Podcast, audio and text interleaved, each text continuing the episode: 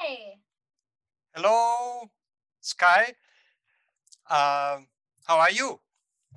Good. How are you? Yeah, I'm fine. I I was just did a little bit of jogging in the park, and Very nice. now I'm back again and feeling fresh and happy. Awesome. what's your What's your first name? Sapphire. It's Yes, Sapphire. Sapphire. Yes, s- hmm Sky, Sapphire, and Sky. These are two hmm names. They have two first names. Yep. Yeah, right, right. Just Sapphire is fine. Okay, Sapphire. I think we'll. I'll keep that. Yeah. All right. Well, are you ready to get started? Okay. Cool. So, welcome to CWC. I am so excited to have you on the show to talk about your personal journey to being a composer and your latest album of works for piano. For people who might not be familiar with your work, would you please introduce yourself to our audience? Yes, gladly. I'm I'm an Austrian composer and uh, working in uh, different fields, both chamber music and co- concert, and lately a lot of music theater. Uh, and I'm I'm also using uh, extended media, electronics, videos uh, for my composition. But in this case, we're talking about pure chamber music. And I'm a piano player myself, and I'm not professional anymore. But I've uh, since uh, my my main interest is now uh, writing, which keeps me pretty busy. And uh, so writing for piano is has a special meaning for me, and I'm very very happy to have been able to collaborate with um, with the piano player Wolfram. We are friends. We have been friends a long time, and I also collaborated with his wife Sabine, who is an uh, uh, outstanding uh, mezzo soprano. And um, so uh, the, the other uh, thing to mention here is the collaboration with the label. Uh, this is um, a collaboration dating back to the 90s, and I'm I'm proud to say they featured most of my major work, both music theater, uh, chamber music, and this is the latest uh, of four CDs to be released. One was a, a, a chamber music CD for flute and double bass, and the third one is one for four voices and electric guitar and live electronics developed at IRCAM at Centre Pompidou at France. That is so cool. I love hearing lots of non traditional ensembles. I think flute and double bass is such a great timbre together. I just love the colors that it creates. Absolutely. Um, it's uh, I, I was inspired by the color with this release and with these compositions, since uh, the main composition on this CD is called Winterlicht, mean, which means um, the light of winter. And uh, so, uh, Sapphire, you, you, you guessed me. This is about Mhm. color and about timbre, and it's it's an extraordinary combination: bass flute and ba- uh, double bass. I really love it.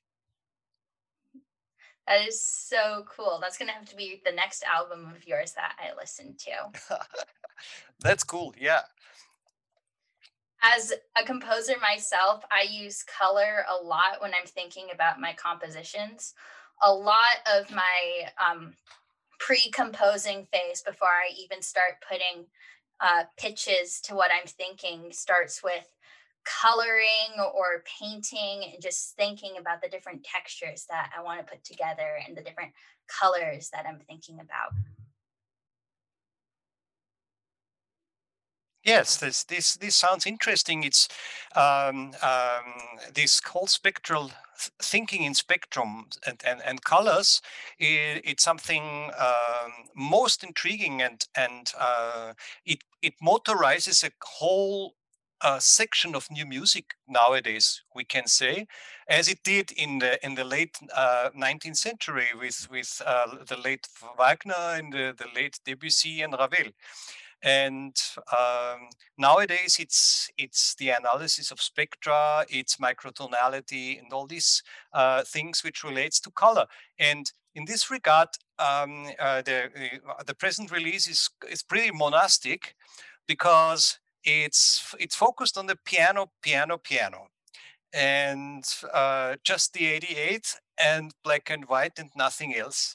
And this is a, a very conscious step of reduction, I would say, uh, since, as you can uh, easily guess, deducing from my age, I did did write uh, pieces for prepared piano. I did, and I lately uh, did a did a piece for two prepared pianos forehand, as a prepared piano forehand, and uh, um, so I know what that how that works, and uh, it's lovely in its own way. But in in this regard, uh, I wrote a series of of piano piano pieces which were really focused on playing the 88 and nothing else, and getting the colors the hard way.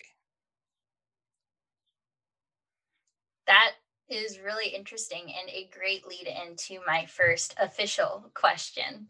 The right. first thing the first thing I thought about after I had explored your album is that I was very intrigued by this concept of in betweens that you talk about in the CD booklet.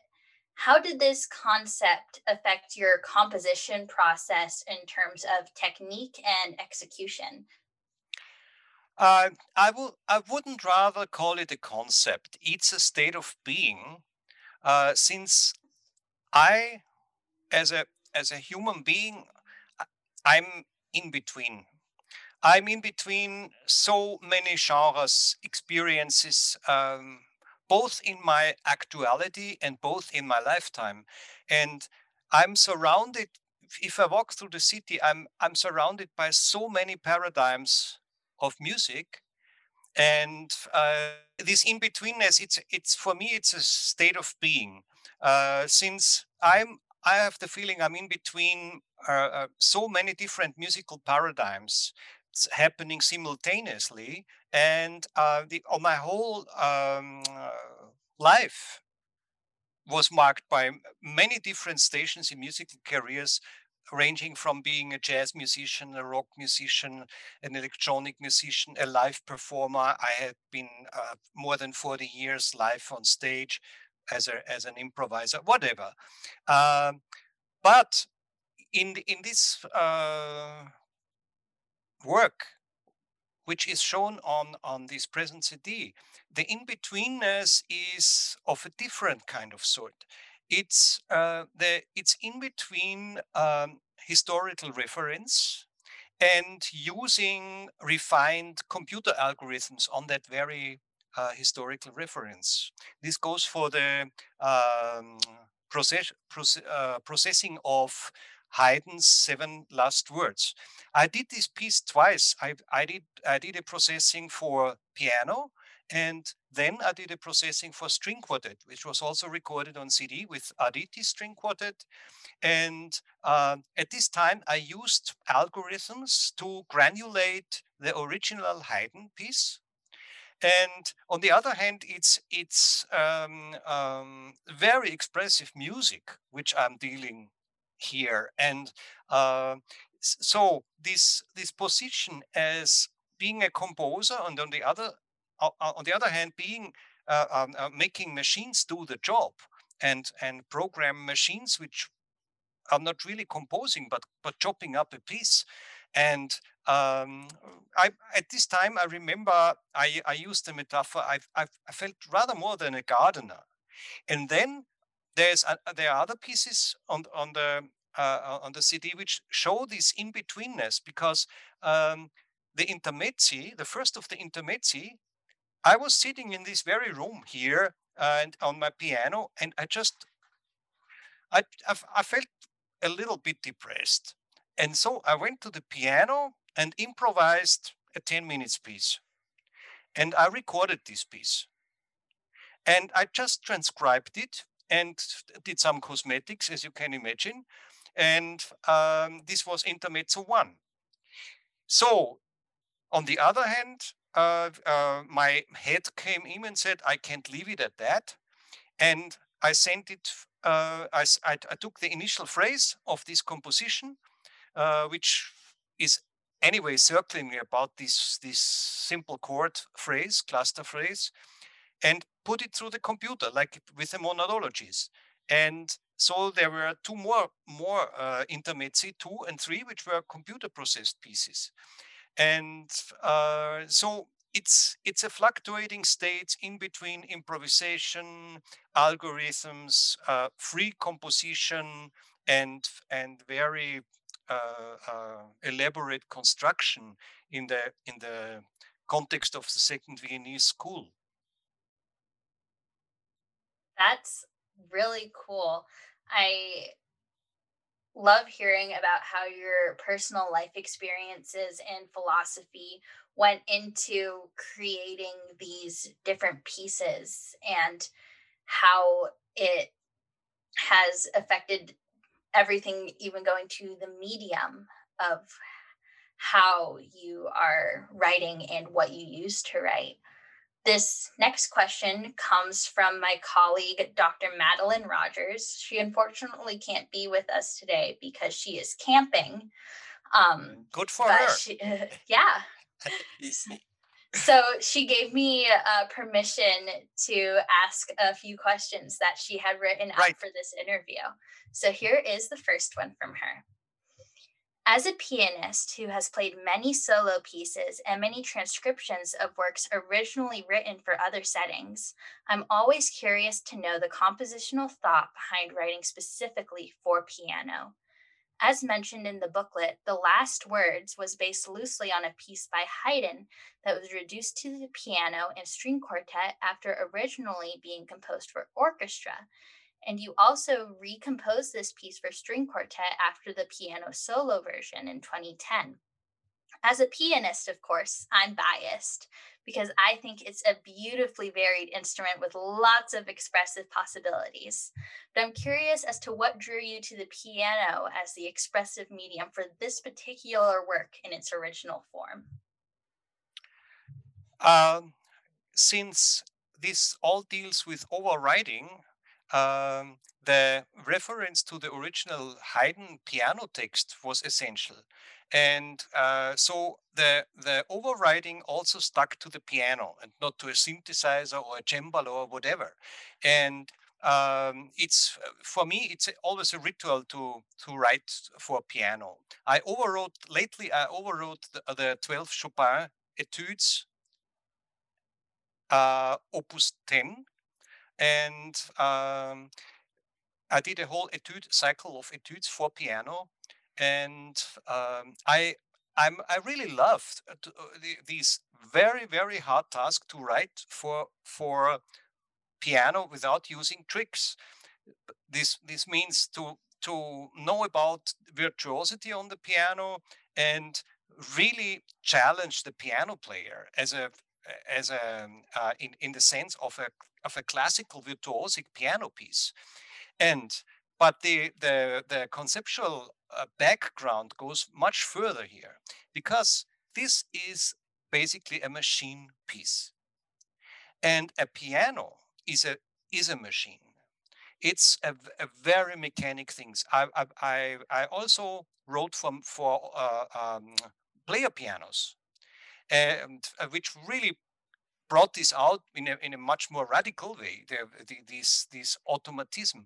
And if you look at the development of, of um, virtuosity in the 19th century, this was closely to connected with the rise of industrialism to the to the mechanization of labor and um, also to bring up speed and loudness and perfection like with machines and for me the the, the piano is a, is a paradigm of a musical machine.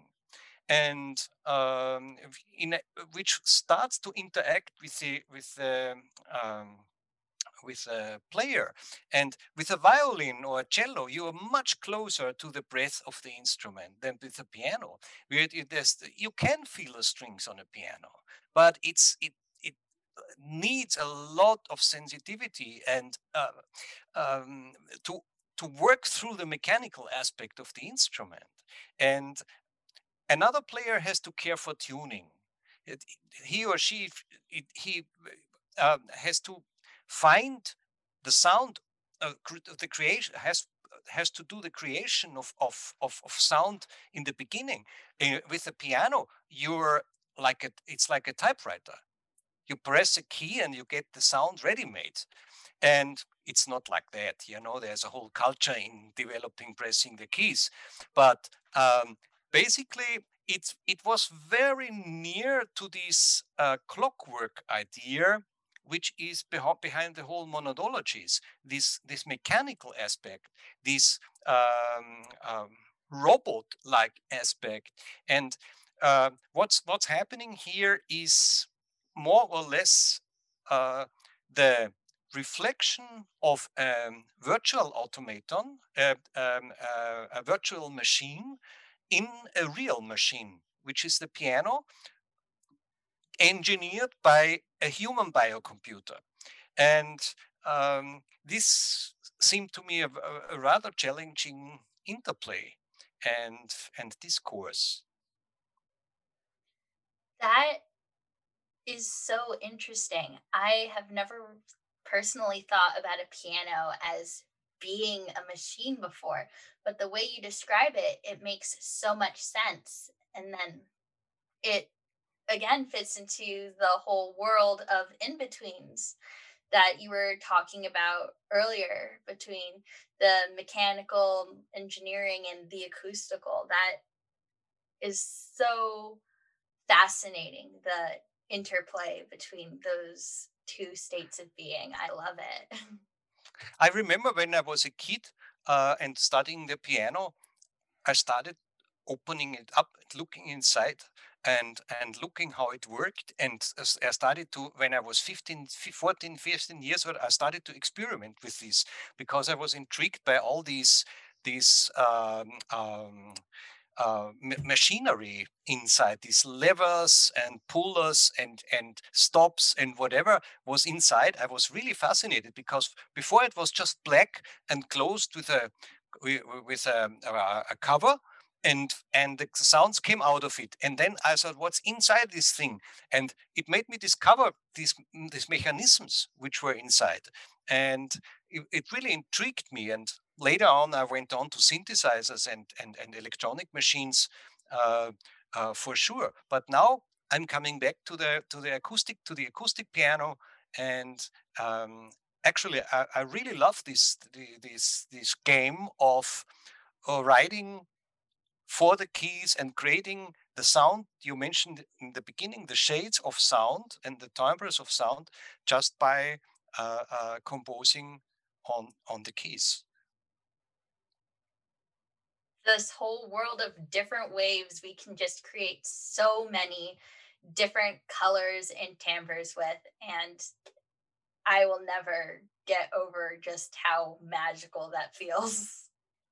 Right, right, right. The same for me. And if if you look at the at the intermezzo one, it's just the making the the piano player discover to bring different lightings in a pretty constant uh, musical setup and it's just playing with color and dynamics on the piano and i think um, the the the piano uh, the, the pianist on the cd does this excellently. It's one of, for me, it's one of the highlights of the whole CD, how he plays this intermezzo, because it's really difficult since um, it has been played by a couple of people already uh, for sure. And when I played the improvisation, it came uh, absolutely natural.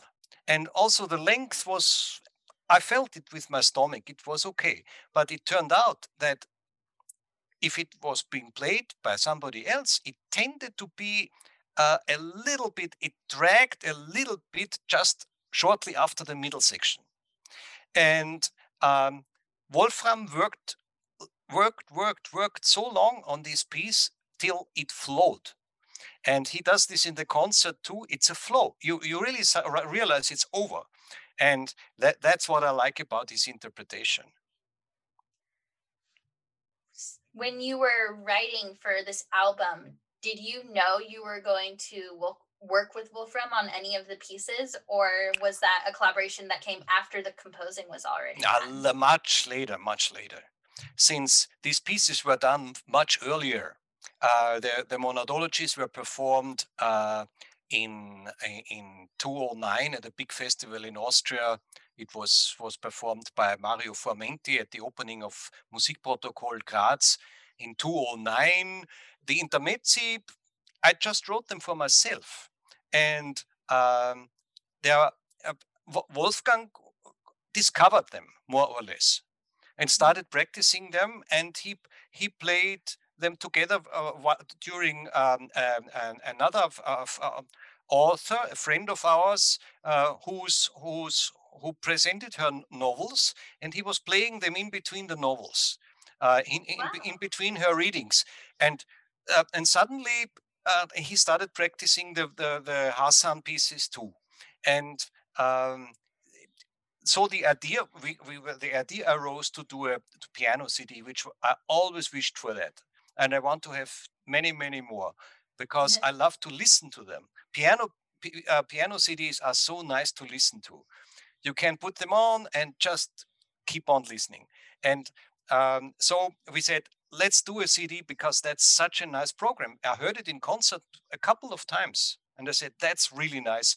This is a setup which you can listen to, which is apt for doing a CD because uh, each CD has to have a dramaturgy. It, I'm a listener. I have here in my my room there are thousands of CDs, really, and uh, um, I I'm listening and listening, listening, listening, and uh, he so I uh, always design a CD also from the aspect of listening. Uh, how would I like? How should it be? So I would like to listen to it, and I, I can tell you this CD is really very very nice to listen to, and and I hope to make and make another one like this. I hope you make another one like this too. I loved listening to this album. I'm pretty sure I've listened to it all the way through like three times already after the first wow. time. that sounds nice. Wow. I have an hour commute to one of my jobs, so I need something to listen to. Right, I see. so this next question is another one from the amazing Dr. Rogers.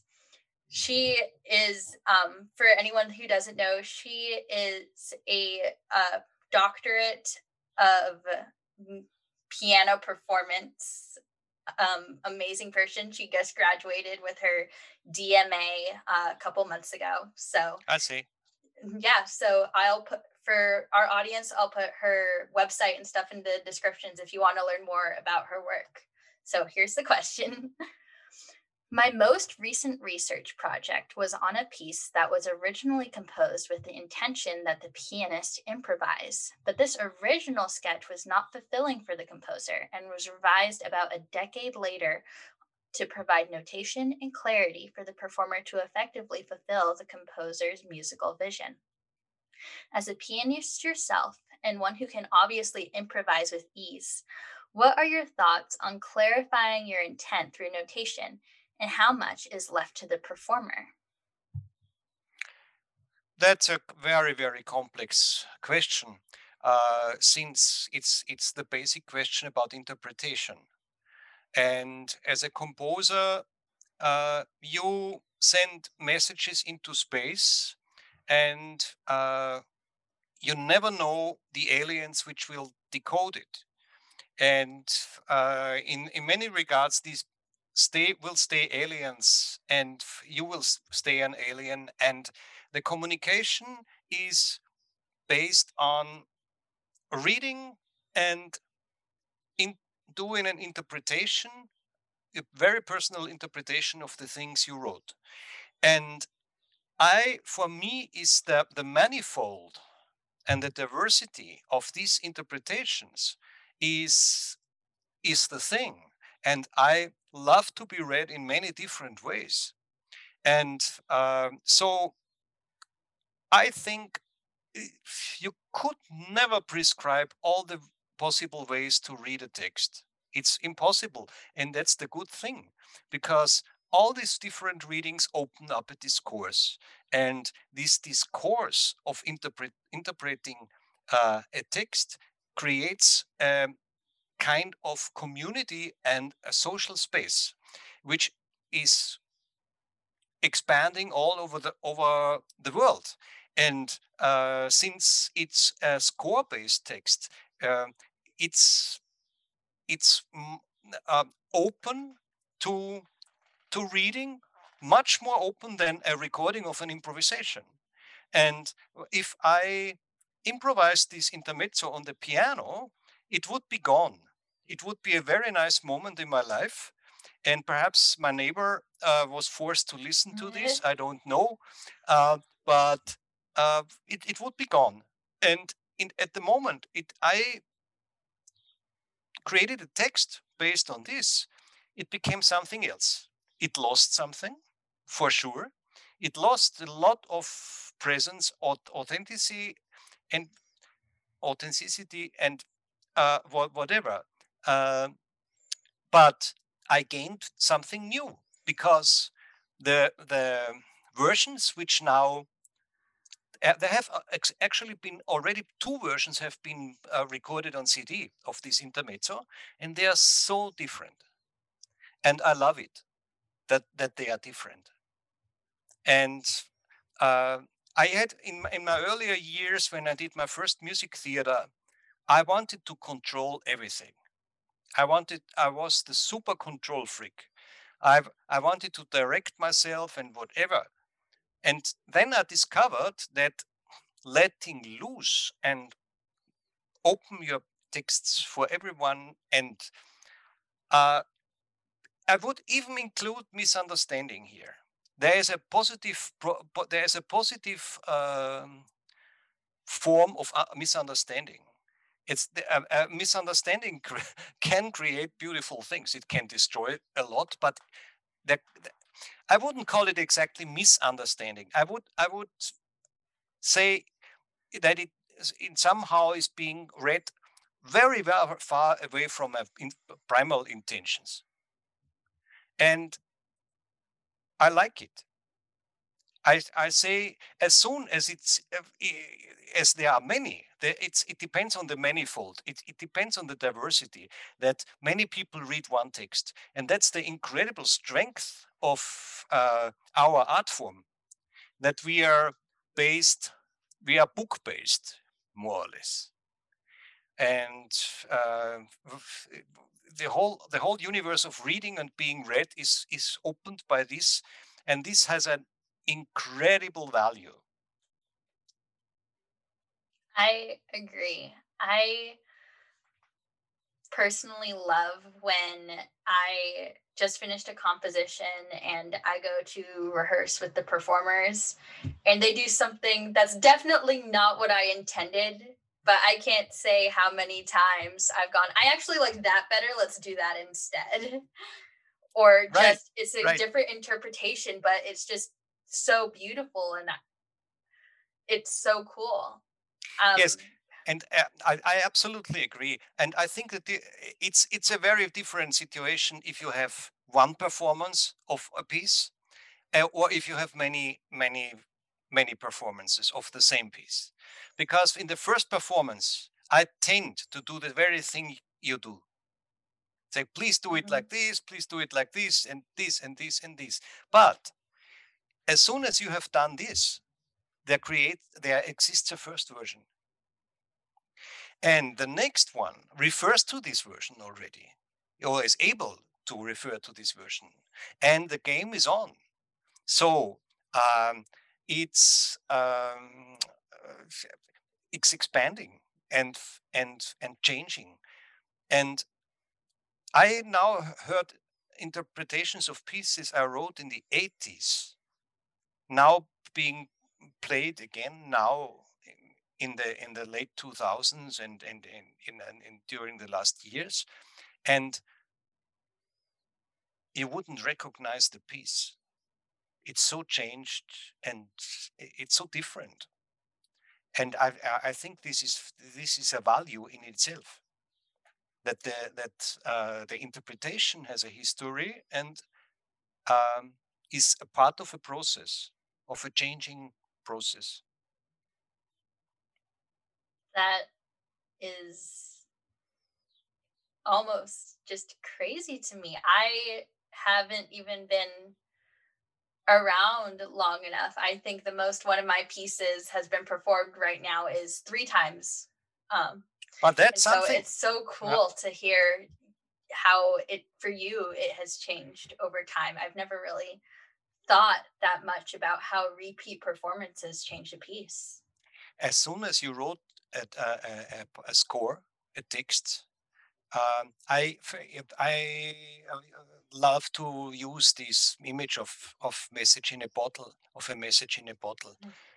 You throw it into the sea of time and see what what's happen what happens. and um, it's it's really now I'm I'm now I'm, I'm, I'm an old man and um, and I see um, that the the scores probably will survive me.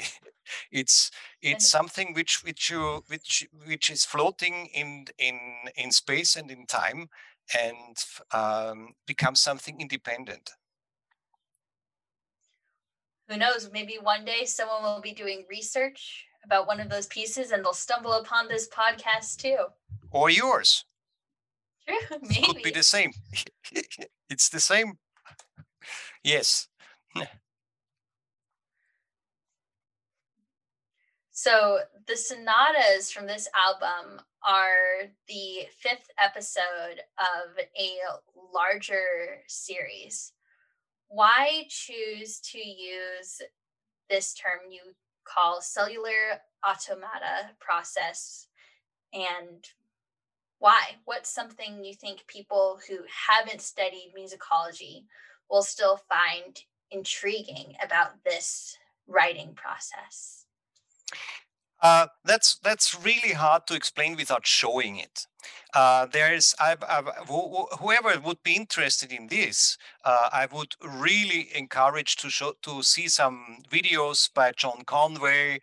Um, uh, uh, or, or uh, Wolf Stephen Wolfram, you find tons of these on the internet, and just watch it. Just watch Cellular Automata work, and um, it's easier to show than to talk about it. These were actually automata I used creating Monadology 5, and uh, there were more than 30, 40 monadologies later. And uh, the idea goes basically back to Haydn. Because uh, Haydn created a sonata um, type of sonata which was is called monothematic uh, sonata form and is based on the on the very principle of evolving a piece from a single cell the second theme in the monothematic sonata is being created through transformation from the first theme and um, this whole whole way of developing musical textures from a cell um, is already very closely related to cellular automata. And um, if you look at the rise of the developing principle in the in the 18th century and um, leading later to the to the technique of developing variation at, in the 19th 19th century, so it all goes back to this um, biological idea, to this bio- biological image of having a seed, a cell which is going to mutate and branch off and and uh, grow and these mechanisms of growth can be created or simulated by cellular automata and that's what i did i just took one single bar of haydn put it into the automaton and there was the score. But it was never that easy. I'm simply lying here. Um, I had I had to work more with this automator than I would have if I had written it by hand, which I later did in the later monadologies. I just skipped the computer. I did. I went back to writing this all out by hand, but um, uh, at this time I really programmed my hand, heads off in C++ and did all these uh, uh, um, algorithms. And um, what I did at this time was that's why I called my called myself a gardener. Then I did runs and runs and runs and runs for days and week of this single cell, trying out different rules, different algorithms again and again, and listening to it again and again, listening to it, and whatever. And then I cut the whole process. I granulated the whole process, and the result was the final score. So, this is one more question from Dr. Rogers. The musical world has been impacted greatly by a rich history of pianists slash composers. How do you view yourself as someone who is proficient on the instrument you compose for? Do you find joy in playing your own pieces, or is it something that you are happy to release to other pianists for performances and recordings? That's very simple. I'm not good enough anymore. Um, I I can still play my my Mozart sonatas and my Beethoven sonatas and perhaps a, a, um, a few Chopins, but I'm not good enough to to to play these highly virtuosic pieces. Some of them, perhaps. Um, I, I uh, started to practice the Chopin etudes in my version a little bit, but uh, I know professional players, and we are in an age of special specialization. Uh, it would, for me, it would make no no sense to practice them for four five hours a day uh, to get them running. Uh, if, if, other people are simply better at doing this, and um, um, I it's it's also the other thing that I I love to be uh, played by somebody else because it's a new way of looking things. We discussed this already before, and um, this is another reason why I prefer uh, uh, to to collaborate with with with players, and that's a very very interesting game to to work together with a pian- pianist uh, in the in the birth of of a new piece. And I, for example, uh, I have a wonderful friendship with with the leading um, Belgian um, inter- interpreter for piano music, for new piano music, Daan Vandewalle. And we were, we have been friends for decades, I have to say. It's, it goes back to the early 2000s when we first met in Czechia. And we were always discussing philosophy, arts, and whatever. And we never thought about collaborating till one day, just uh, last November, he did a whole recital with my pieces in in in um, Transit Festival, and uh, it worked so well because we knew each other very well, and he he really uh, uh, grasped my music in a second, and and this affinity, this personal affinity, really was was reflected in his interpretation, and it, it was it was really wonderful. And uh, this is much more exciting than, than, than practicing them myself. I, I rather use the time for writing another piano cycle. That is how I personally feel as well um, with clarinet instead of piano. I can play chords on the piano. That's basically my skill. Yeah, right. Um, I but I've been playing clarinet for since I was a kid, but I am not nearly as good as my colleagues who have dedicated themselves to specializing on the clarinet. And I know that they will do a better job than me, as much fun as it is to write the pieces. And same as what you said, the collaboration of seeing how they do it, their um, artistic liberties, the choices they make, it goes into making, in my opinion, a very deeply connected piece. I agree. I agree. But what's behind um, um, uh, the original question is, is a very, very important thing for me because I keep up practicing the piano. Even if I'm, I'm 64 now, I still practice the piano. And it's it gives you uh, uh, uh, these, I would say, uh, down to earth touch to things.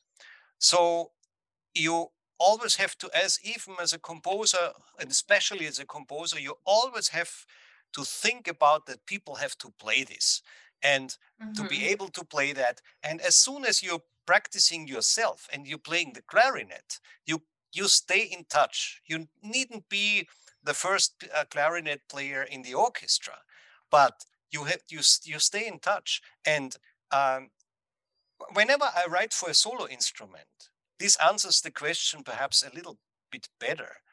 I have I take the instrument home. I I try when I wrote the violin concerto. I just studied a little bit of cello. I'm no violin player, but I I tried on the violin, and I wrote a piece for four four guitars. I had I unpacked my guitar. I tried on the guitar. It's it's a very important thing for me to to get this musicianship touch in my writing. So it's always close to the player and and to practicability. And if I write something which is not playable, I consider this a mistake, an error and a mistake. So I, I, I redo it. I redo it. It's it's uh, I, I, I okay. There there are pieces who stay a little bit. We discussed this with Wolfram uh, mm-hmm. when we discussed the first movement of the of the monadology five, which is nearly impossible to play, and I I like this nearly impossible touch in in this first in this first piece, and it should stay like that. It should mm-hmm. really remain a, a challenge, but it must not overstep this because for example, on the guitar, you can simply write rubbish. I did some mistakes in this piece. They wrote back to me, dear Bernhard, this chord is not playable. And then I realized I just wrote one string too many. Uh, I mm-hmm. forgot to to erase a, a, um, a, a, note from the chord, and um, um, these are simply mistakes. But you, you, you, it it wouldn't be my strategy to write uh, apart from the player from from and i think staying in touch with your instruments and um, I improvise on here on the synthesizer. I, I practice my piano. I try to stay in touch. Absolutely. Staying in touch as a musician is very important. I have had my fair share of sheet music given to me that is not playable. And so I think playability is so important. All right, I have just one more question for you. Any last words for aspiring artists who are listening to this interview? I think it's the whole relationship between a composeress and her musicians are based on trust. And um, if the, this trust is kind of uh, um, damaged and hurt, so uh, cynicism uh, starts to grow and he, this composer doesn't know his way around the clarinet. Why does he write for it? He should go to school and, and start and whatever. You heard the, you heard this many many times in rehearsals. So um, it's it's really important to to bond with the musicians to create a, a, a, a bond of trust uh, to to expand and to to develop. That's that's very clear. Well, thank you so much for joining me today. I hope you have a great rest of your evening. Thanks, Sapphire. It was a pleasure, and time passed quickly, which is a good sign. And mm-hmm. I wish you a lot of inspiration for your writing and for, for your works. And perhaps we meet again one day. Hope so. Thank you so much. Take Bye. care. Hi, guys. Thank you so much for listening today. It was an honor to have Mr. Lang on the show to talk about his new album. If you would like to give that a listen, the link is down in the description. It'll take you to Kairos, the record label, where they will have the album on Spotify and CD for you to listen to. Also, a big thank you to Dr. Madeline Rogers for contributing questions to this interview. It was great to have a professional pianist description and ideas to contribute to the interview. Go ahead and click her links down below along with Mr. Lang's to find out more about the people that brought this show together. Thank you to IES Abroad and Paladino Media for giving me the internship to make this show possible. Make sure you guys like, subscribe, share to help this podcast get off its feet and become all that it can be. Have a great rest of your day, guys. Bye.